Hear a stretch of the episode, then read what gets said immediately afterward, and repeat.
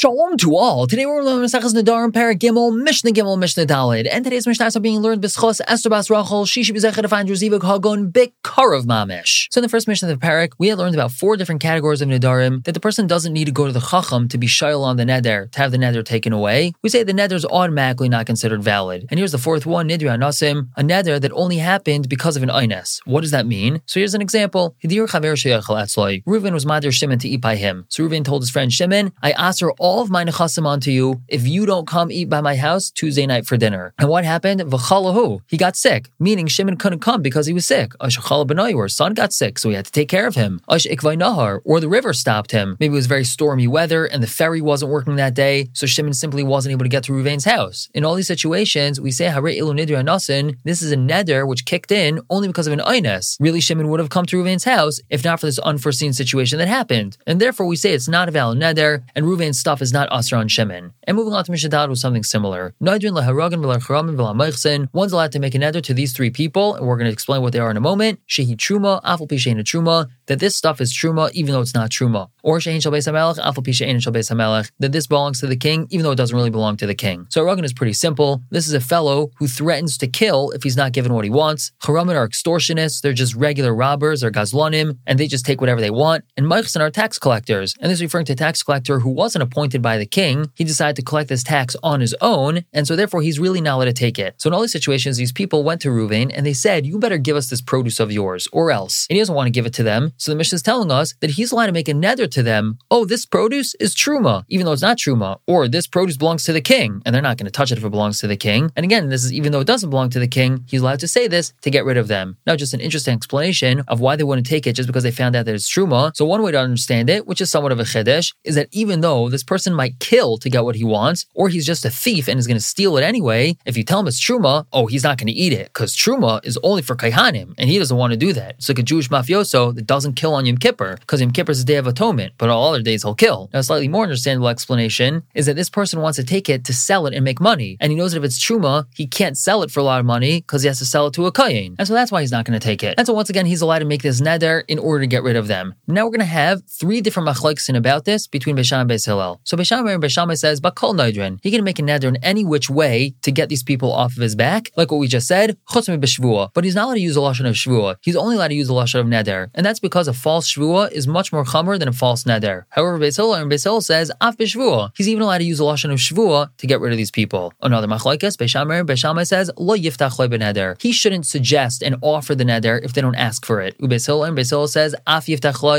he can even suggest it even though they didn't ask for it. In other words, according to Beis Shammai, the only way he's allowed to make this neder that it's truma is if they told him, really it's truma, I want you to make a neder that it's truma. But according to Beis Hillel, automatically off the bat, he's allowed to make this neder, I'm telling you, it's truma. And lastly, Beis Shammai and Beis Shammai says, B'meshu madiroi, he's only allowed to make a neder in regards to what they ask him to. Beis Hillel and Beis Hillel says, Af meshu ein madiroi, he can even add his own to the neder, even though they didn't ask him to make such a neder. Ketzad, how is this? What's an example of this? Meaning this last machlokes is between Beis Shammai and Beis Hillel. So let's say, Amrulai, they told this fellow, Emar, I want you to say the following neder. Kaihanim ishti nenesli. Kaihanim, my wife is not allowed to have enough for me if this thing is not truma. And that's the neder we want you to make. Va'amar, what did this guy say? Kainam ishti ubanai nenenli. Kainam, that my wife and my children aren't allowed to have enough from me if this isn't truma. So Beis Shammai Beis Shammai says, ishtai muteres ubanim asurin. His wife is allowed to have benefit from him because she was included in the neder that they wanted him to make. And as we said, he's allowed to make such a neder even though it's not true. But since he on his own added his children into the neder, and these people never asked him to say anything about his children, so this is actually a real neder that's chal on his children, and his children are not allowed to have enough from him. However, Beis Hillel and Beis Hillel says, ilu ve'ilu mutarin, both of them are mutter in this situation, even though they only asked of him to make a neder, assuring his wife from him, and he added his kids in, no problem, we say, the whole thing is not considered a neder, and his children are mutter as well. We're going to stop here for the day and pick up tomorrow with Mishnah Hey and Vav. For now, everyone should have a wonderful day.